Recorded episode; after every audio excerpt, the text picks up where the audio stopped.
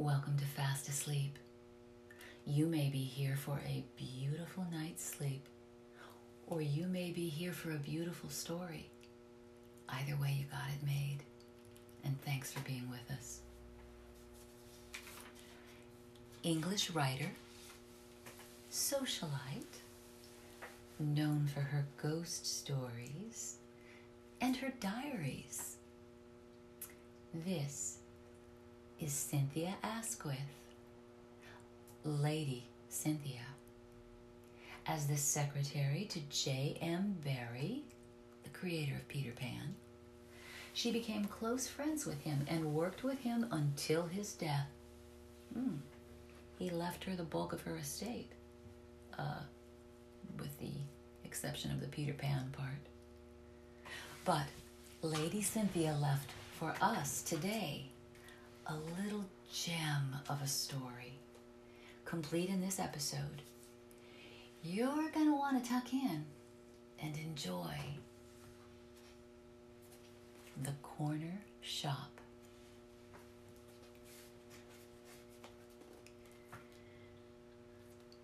Peter Wood's executors found their task a very easy one. He'd left his affairs in perfect order. The only surprise yielded by his methodical writing table was a sealed envelope on which was written, Not wishing to be bothered by well meaning research societies, I have never shown the enclosed to anyone, but after my death, all are welcome to read what, to the best of my knowledge, is a true story. The manuscript, which bore a date three years previous to the death of the writer, was as follows I have long wished to record an experience of my youth. I won't attempt any explanation. I draw no conclusions. I merely narrate certain events. One foggy evening, at the end of a day of enforced idleness in my chambers, I had just been called to the bar when I, rather dejectedly, walking back to my lodgings, when my attention was drawn to the brightly lit window of a shop. Seeing the word antiques on the signboard and remembering that I owed a wedding present to a lover of bric a brac, I grasped the handle of the green door. Opening with one of those cheerful jingle jangle bells, it admitted me into large rambling premises, thickly crowded with all the traditional treasure and trash of a curiosity shop.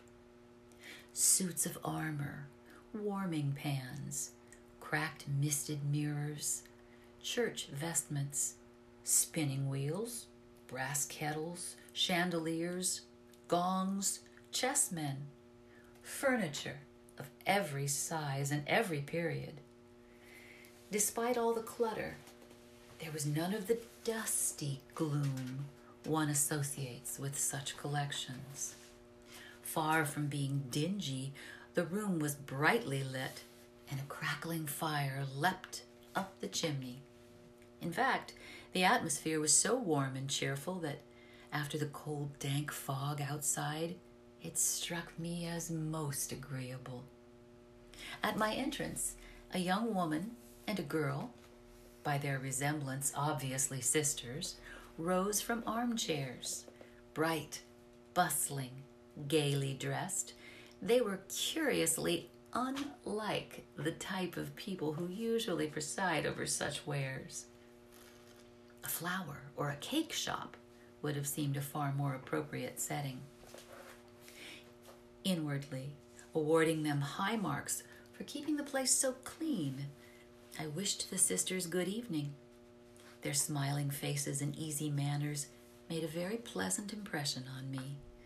But though they were most obliging in showing me all their treasures, and displayed considerable knowledge as well as appreciation, they seemed wholly indifferent as to whether or not I made any purchase. I found a small piece of Sheffield plate, very moderately priced, and decided that this was the very present for my friend. Explaining that I was without sufficient cash, I asked the elder sister if she would take a check. Certainly, she answered, briskly producing pen and ink. Will you please make it out to the corner curio shop? It was with conscience reluctance that I left the cheerful precincts and plunged back into the saffron frog, fog. Good evening, sir. Always pleased to see you at any time, rang out the elder sister's pleasant voice, a voice so engaging that I left almost with a sense of having made a friend. I suppose it must have been a week later that as I walked home one bitter, cold evening, fine powdery snow brushing against my face, a cutting wind lashing down the streets, I remembered the welcoming warmth of the cheerful corner shop and decided to revisit it. I found myself to be in the very street, and there, yes, there was the corner. It was with a sense of disappointment, all out of proportion to the event, that I found the shop wore that baffling, shut eyed appearance and read the uncompromising word closed. An icy gust of wind whistled down the corner. My wet trousers flapped dismally against my chapped ankles. Longing for the warmth and glow within, I felt annoyingly thwarted. Rather childishly, for I was certain the door was locked, I grasped the handle and shook it.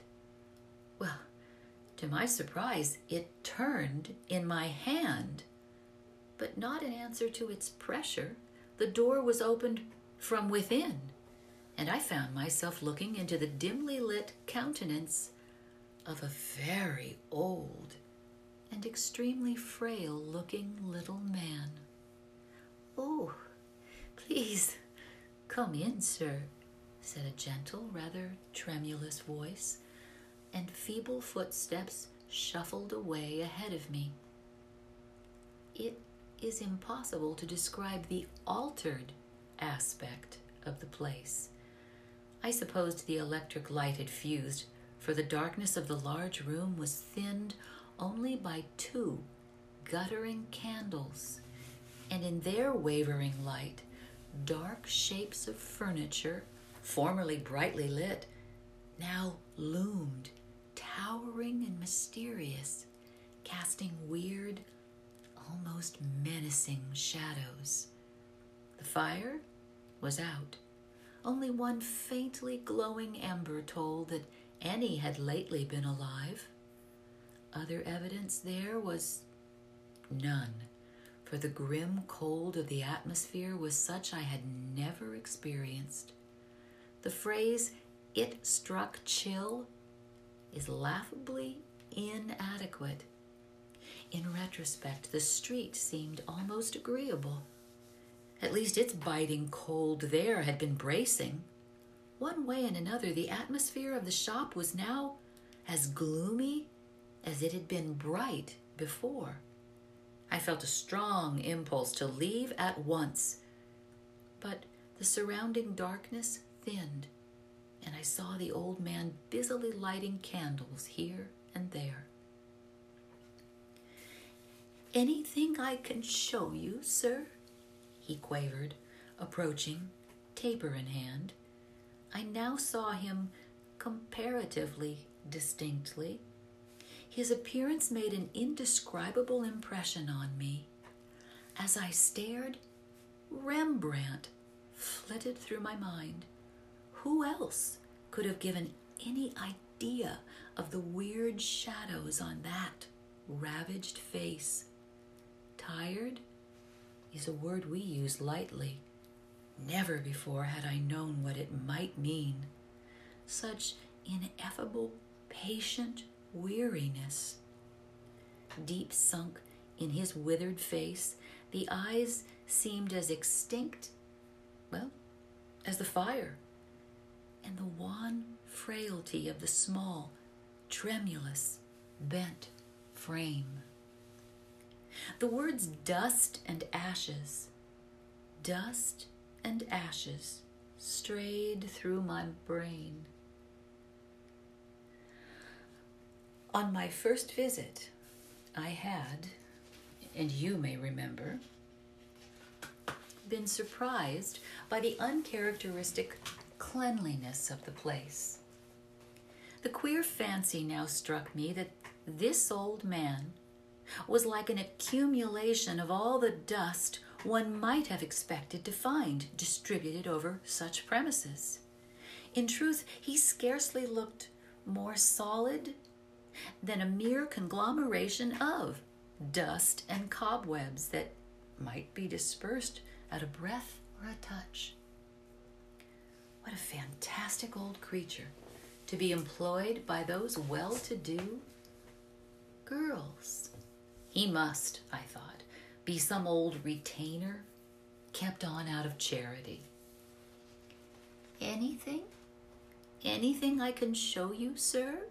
Repeated the old man. His voice had little more body than, well, the tearing of a cobweb.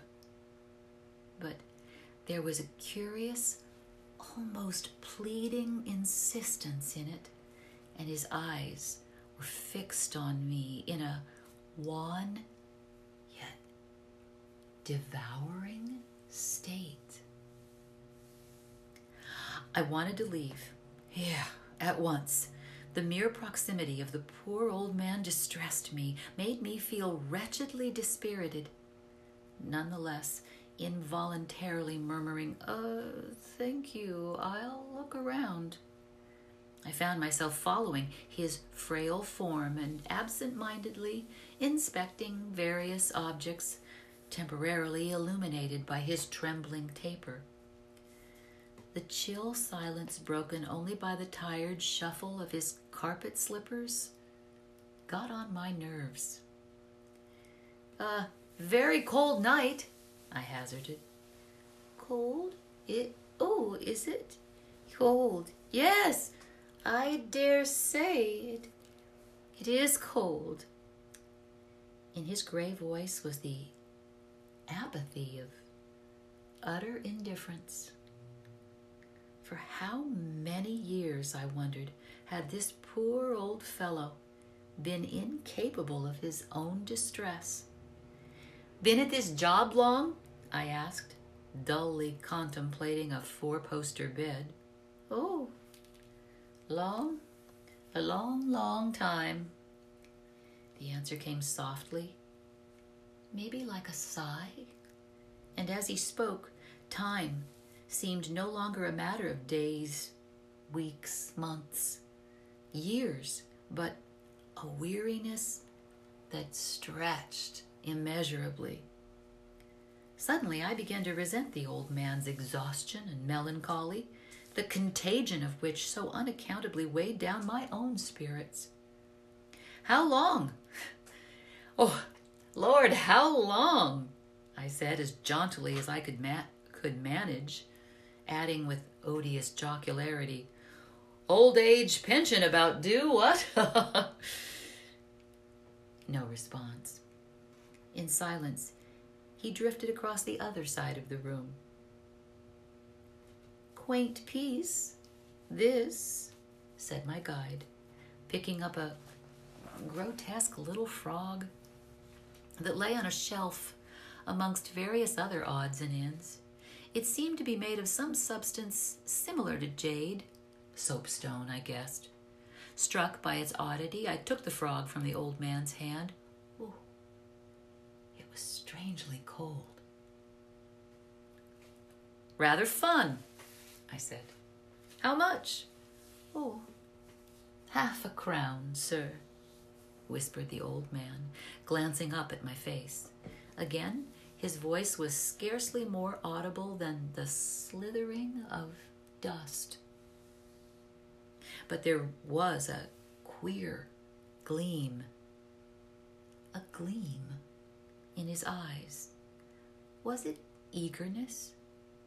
Could it be? Oh, only half a crown? Is that all? Oh, I'll have it, said I. Oh, don't bother to pack up old Anthony Rowley. I'll put him in my pocket. I gave the old man the coin. I inadvertently touched his hand. I could scarcely suppress a start. I have said the stro- frog struck cold, but compared to that desiccated skin, its substance was tepid. I can't describe the chill of that second's contact. Poor old fellow, thought I. He isn't fit to be about, not in this lonely place. I wonder those kind looking girls allow such an old wreck to struggle on. Good night, I said. Good night, sir. Thank you, sir, quavered the feeble old voice. He shut the door behind me. Turning my head as I breasted the driving snow, I saw his form, scarcely more solid than a shadow, dimly outlined against the candlelight. His face was pressed against the big glass pane, and as I walked away, I pictured his exhausted, patient eyes peering after me. Somehow, I was unable to dismiss the thought of that old man long, long after I was in bed and courting sleep. I saw that ravaged face with its maze of wrinkles and those great eyes like lifeless planets staring, staring at me. And in their steady gaze, there seemed something that beseeched. Yes, I was strangely perturbed by that old man. Even after I achieved sleep, my dreams were full of him, haunted, I suppose, by a sense of his infinite tiredness. I was trying to force him to rest, to compel him to lie down. But no sooner did I succeed in laying out his frail form on the four poster bed that I had seen in the shop, only now it seemed more like a grave than a bed, and the brocade coverlet had turned into sods of turf. Then he would slip from my grasp and, tottering, resume his rambles round and round the shop.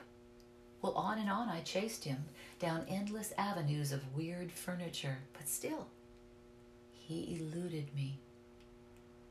Now the dim shop seemed to stretch on and on unendingly, well, to merge into an infinite of sunless, airless space until at length, exhausted and breathless, I myself collapsed and I sank into the four poster grave. Well, the very next morning, an urgent summons took me out of London, and in the anxiety of the ensuing week, the episode of the corner shop was banished from my mind. And as soon as my father was pronounced out of danger, I returned to my dreary lodgings, dejectedly engaged in adding up my wretched bills and wondering where on earth to find the money to pay my next quarter's rent.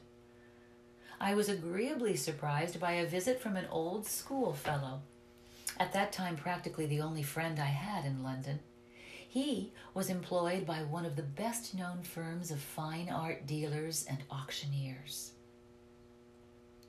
After some minutes' conversation, he rose in search of a light, and my back was turned to him.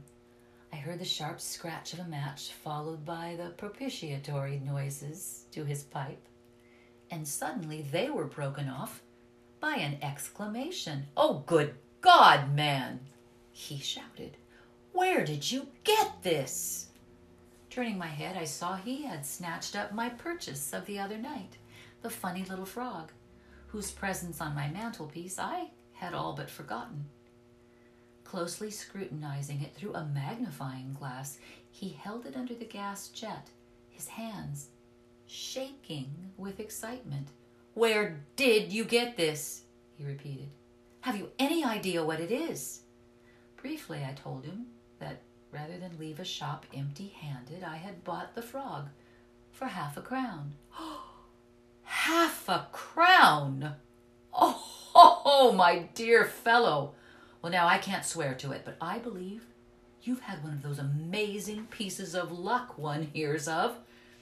Now, unless I'm very much mistaken, this is a piece of jade of the Xia dynasty. Oh, well, if so, it's practically unique. These words conveyed little to my ignorance. Do you mean it's worth money? Worth money? Phew! he ejaculated. Look here. Will you leave this business to me? Let me have the thing for you. Fro, let me have the thing for my firm to handle. They'll do the best they can by you, and I shall be able to get it into Thursday's sale. Well, certain that I could implicitly trust my friend, I agreed. Reverently enwrapping the frog in cotton wool, he hurried off. Well, Friday morning, I had the shock of my life. Ah, shock does not necessarily imply bad news. I assure you that for some seconds after opening the one envelope lying on my dingy breakfast tray, the room spun round and round. The envelope contained an account from Messrs. Spink, fine art dealers and auctioneers, to sale of Xia jade, two thousand pounds less 10% commission, 1,800 pounds. And there, neatly folded, made out to Peter Wood, was Messrs. Spink's check for 1,800 pounds. For some time, I was completely bewildered.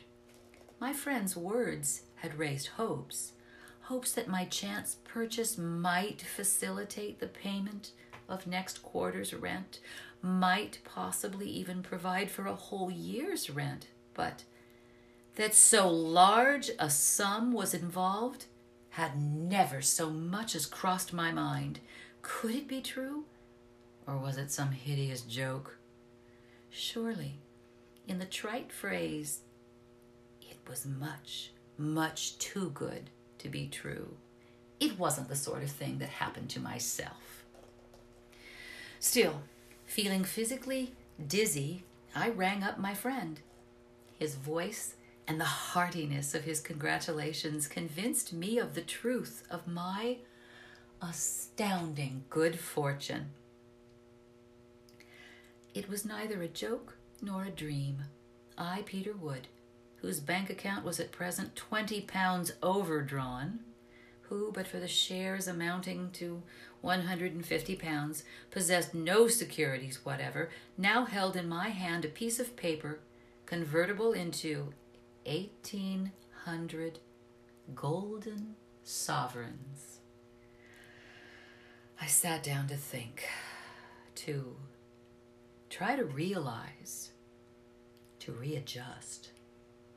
From my jumble of plans, problems, and emotions, one fact emerged. One fact, crystal clear. Obviously, I could not take advantage of that nice girl's ignorance, nor of her poor old caretaker's incompetence, whichever was to blame. No, I couldn't accept this amazing gift from fate merely because by a sheer fluke I had bought a treasure for half a crown.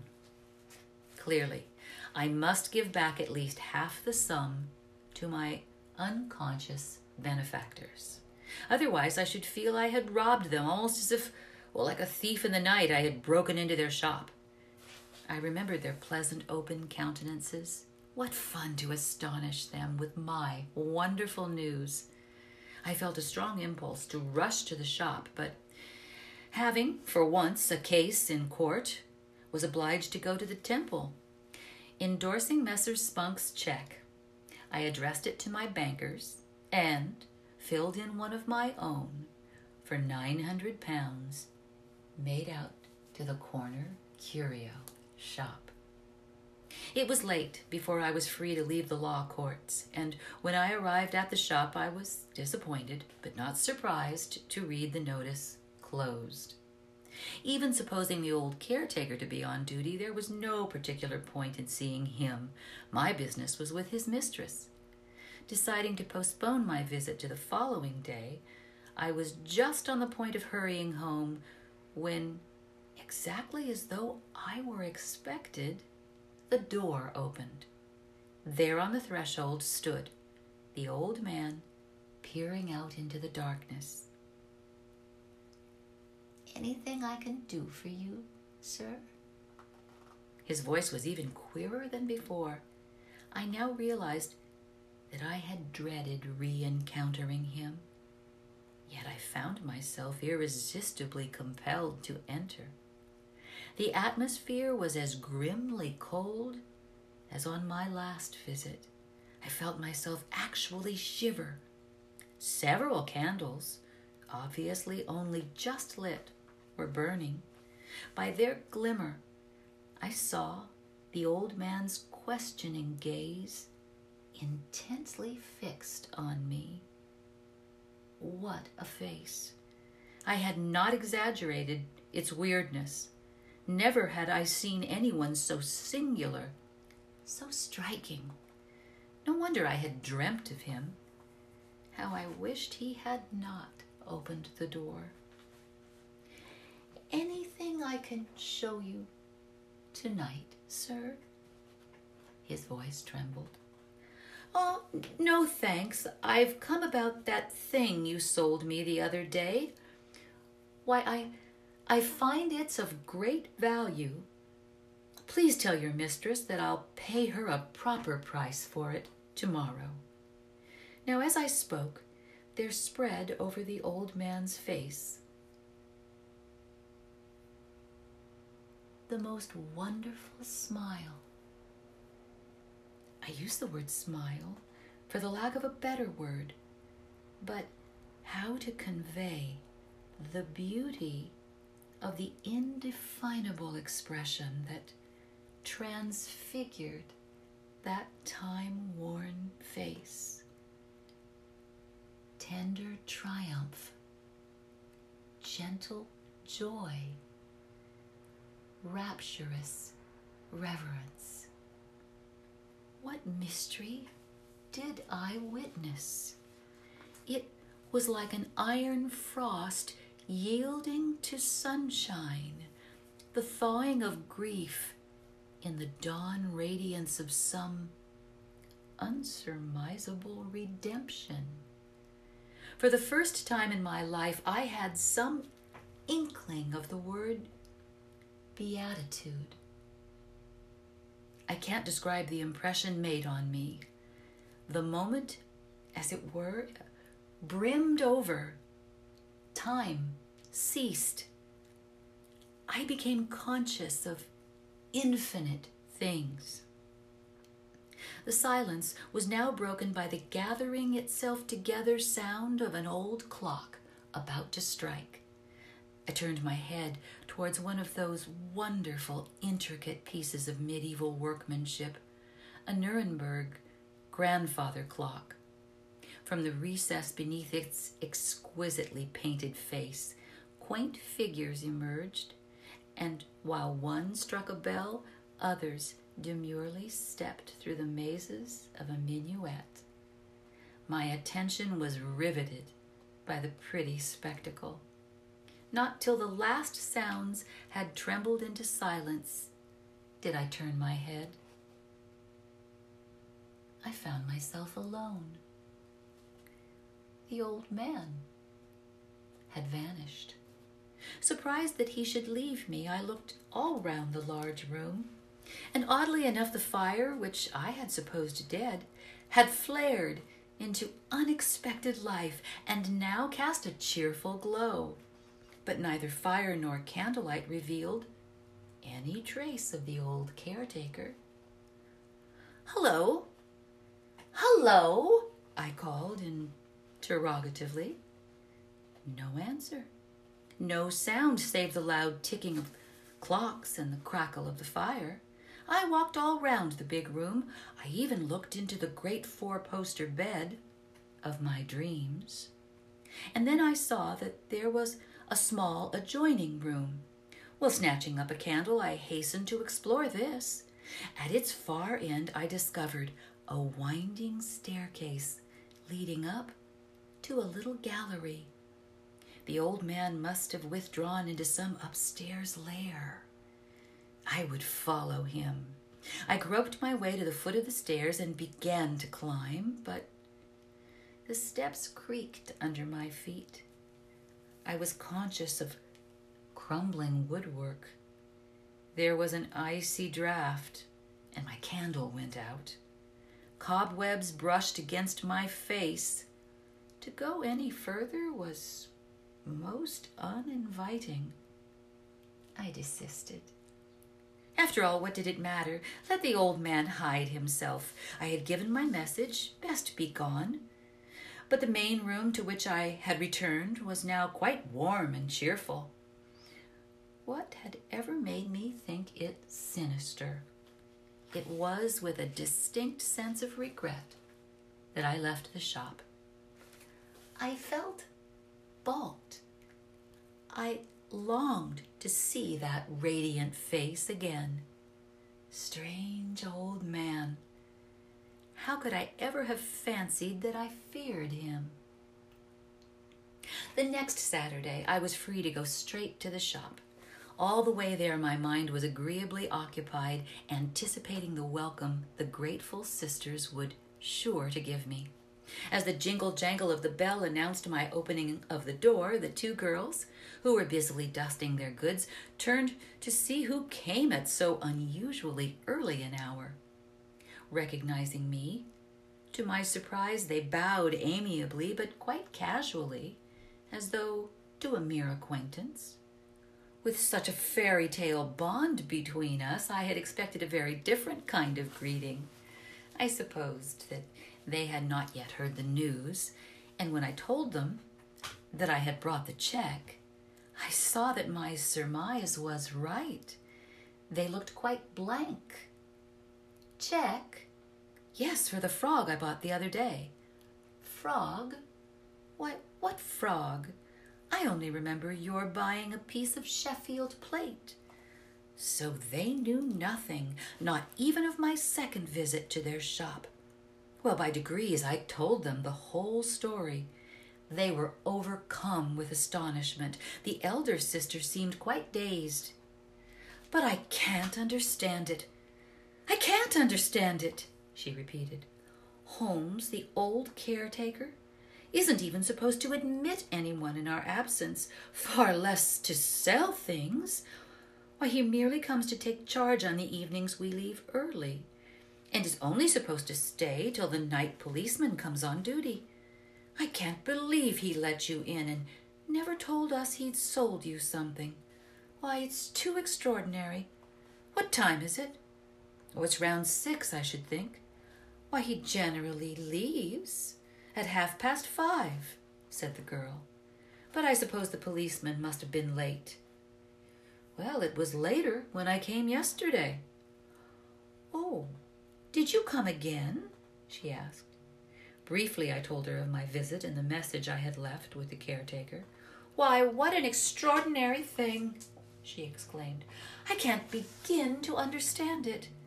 But we shall soon hear his explanation. I expect him at any moment now. He comes in every morning to sweep the floors. At the prospect of meeting the remarkable old man again, I felt a thrill of excitement. How would he look by daylight? Should I see him smile again? Very old, isn't he? I hazarded. Old? Well, yes, I suppose he is getting on, but it's a very easy job, and he's a good, honest fellow. I can't imagine his doing anything on the sly. I'm afraid we've been rather slack in our cataloging lately. I wonder. I wonder if he sells odd things odd, odd ends uh, for himself. I. Oh, no, I can't believe it. By the way, can you remember the whereabouts of this frog? Oh, I pointed to the shelf from which the caretaker had produced the piece of jade. Oh, well, from that odd lot I bought the other day for next to nothing. Well, I haven't sorted or priced any of the things yet. I can't remember the frog. What an incredible thing to happen. At this moment, the telephone rang. She lifted the receiver. Hello? Hello? Oh, yes. Yes, Miss Wilson speaking. Yes, Mrs. Holmes. What? What is it? A few seconds, startled pause, and then, Dead? Dead? Oh, but how? Oh, why? Oh, oh, I am so sorry. After a few more words, she replaced the receiver and turned to us, her eyes full of tears. Oh, Bessie, she said to her sister, poor old Holmes is dead. When he got home yesterday, he complained of pain, and he died in the middle of the night. Heart failure. No one had any idea there was anything the matter with him. Oh, poor Mrs. Holmes. What will she do? We must go to her at once. Both girls were so much upset that I thought it best to leave. The singular old man had made so haunting an impression upon me that I was deeply moved to hear of his sudden death. How strange that, except for his wife, I should have been the very last person to speak with him. No doubt pain had seized him in my very presence. That was why he had left so abruptly and without a word. Had death already brushed against his consciousness?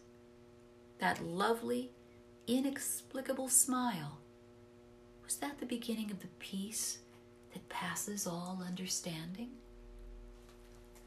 Next day, I told Miss Wilson and her sister all the details of the fabulous sale of the frog and presented my check. Here, I met with unexpected opposition. The sisters showed great unwillingness to accept the money. It was, they said, all mine. Besides, they had no need of it. You see, explained Miss Wilson, my father had a flair for this business, amounting to a sort of genius. He made quite a large fortune. When he became too old to carry on the shop, we kept it open, partly out of sentiment, partly for the sake of occupation, but we don't need to make any profit. At last, I prevailed upon them to accept the money, if only to spend it on the various charities in which they were interested. It was a relief to my mind when the matter was settled. The extraordinary incident of the jade frog made a bond between us, and in the course of our amicable arguments, we became very friendly. I fell into the way of dropping in on them quite often, and soon began quite to rely on their sympathetic companionship. I never forgot the impression made on me by the old man, and often questioned the sisters about their poor caretaker, but they had nothing of any interest to tell me. They merely described him as an old dear who had been in their father's service for years and years. No further light was thrown on the sale of the frog. Naturally, they did not like to question the widow. One evening, while I was having tea in the inner room with the elder sister, I picked up a photograph album. Turning its pages, I came on a remarkably fine likeness of the old man. There, before my eyes, was that strange, striking countenance. But evidently, this photograph had been taken many years before I saw him. The face was fuller and had not yet acquired the frail, infinitely wearied look, the one I remembered. But what magnificent eyes. There certainly was something extraordinarily impressive about this man. What a splendid photograph of poor old Holmes, I said. Photograph of Holmes? What? I'd no idea there was one. Let's see. As I handed her the open book, her young sister Bessie looked in through the open door. I'm off to the movies now, she called out. Father's just rung up to say he'll be round in a few minutes to have a look at that Sheraton sideboard. All right, Bessie, I'll be here and very glad to have Father's opinion said Miss Wilson, taking the album from my hand.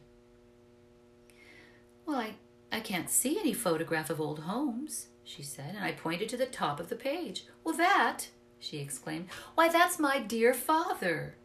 Your father? I gasped. Well, yes. I can't imagine any two people more unlike. It must have been very dark when you saw Holmes. Well, yes. Yes, it was very dark. I said quickly, just to gain time to think, for I felt bewildered. No degree of darkness could possibly explain any such mistake. I had no moment's doubt as to the identity of the man I had taken for the caretaker with one whose photograph I held in my hand. What an amazing, inexplicable thing! Her father! Why on earth should he be in the shop unknown to his daughters? For what possible motive had he concealed his sale of the frog? And when he heard of its value, why had he left the girls under the impression that it was Holmes, the dead caretaker, who had sold it? Had he been ashamed to confess his own inadvertence? Or was it possible that the girls had never told him the astonishing sequel to the sale? Did they perhaps not want him to know of their sudden acquisition? Into what strange family intrigue had I stumbled? But whoever it was who had been so secretive, it was none of my business. I didn't want to give anyone away. Nope, I must hold my tongue. The younger sister had said the father was just coming. Would he recognize me as his customer? Or if so, it, it might be rather embarrassing. It's a splendid face, I said shyly. Isn't it? she said with pleased eagerness. So clever and strong, don't you think? I remember when that photograph was taken. It was just before just before he got religion. The girl spoke as if she referred to some distressing illness. Oh, well, did, did he suddenly become very religious? Yes, she said reluctantly. Poor father. He made friends with a priest, and he became so changed he was never the same again. From the break in the girl's voice, I guessed she thought her father's reason had been affected. Now, perhaps this explained the whole affair. On the two occasions when I had seen him, he was wandering in mind as well as body, perhaps. Did his religion make him unhappy? I ventured to ask, for I was most anxious for more light on the strange being before I met him again. Oh, yes, dreadfully. The girl's eyes were full of tears. You see, it was. She hesitated. But after a glance at me, she went on. You know, there's really no reason why I shouldn't tell you. I've come to look on you as a real friend. My poor father began to think he had done something very wrong. He couldn't quiet his conscience. You remember me telling you of his extraordinary flair. Well, his fortune had really been founded on three marvelous strokes of business. You see, he had exactly the same sort of luck you had here the other day. That's why I decided to tell you. It seems such an odd coincidence. She paused. Please go on, I urged. Well, on three separate occasions he bought for a few shillings objects that were of immense value only unlike you, he did know what he was about. The profit made on their sale mm, was no surprise to him. Unlike you, he did not then see any obligation to make it up to the ignorant people who had thrown away their fortunes. After all, most dealers would not, would they? She asked defensively. Well, father grew richer and richer, and years later, you see, he met this priest. And then he seemed to go sort of uh, morbid. Yes, morbid. He began to think that our wealth had been founded on what, well, was really no better than theft. He reproached himself bitterly for having taken advantage of those three men's ignorance. Well, unhappily, in each case, he succeeded in discovering what had ultimately happened to those that he called his victims. Most unfortunately, all three customers had died destitute. This discovery made him incurably miserable.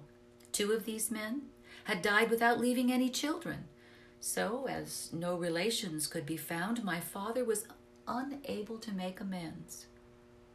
The son of the third he traced to America, but there he too had died, leaving no family. So poor father could find no means of making reparation. That was what he longed for to make reparation. His failure preyed and preyed on him until his poor dear mind became quite unhinged. As religion gained stronger and stronger hold on him, he took a queer sort of notion into his head, a, a regular obsession. The next best thing to doing a good deed yourself, he would say, is to provide someone else with the opportunity to give him his cue he would go on. In our sins, Christ is crucified afresh. Because I sinned against him thrice, I must somehow be the cause of three correspondingly good actions that will counterbalance my own sins. In no other way can I atone for my crimes against Christ, for crimes they were. Well, in vain we argued with him, assuring him he had done only as nearly all other men would have done. It was no use, though. Other men must judge for themselves. I have done what I know to be wrong. He would moan. He grew more and more fixed in his idea of er, expiation. It became positive religious mania determined to find three human beings who, by their good actions, would, as it were, cancel out the pain caused to divinity by what he called his three crimes. Well, he busied himself in finding insignificant looking works of art which he would offer for a few shillings. Poor old father. Never shall I forget his joy when one day a man brought back a vase he had bought for five shillings, and then discovered to be worth six hundred pounds.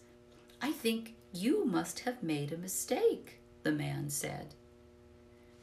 Just as you did, bless you. Five years later, a similar thing occurred.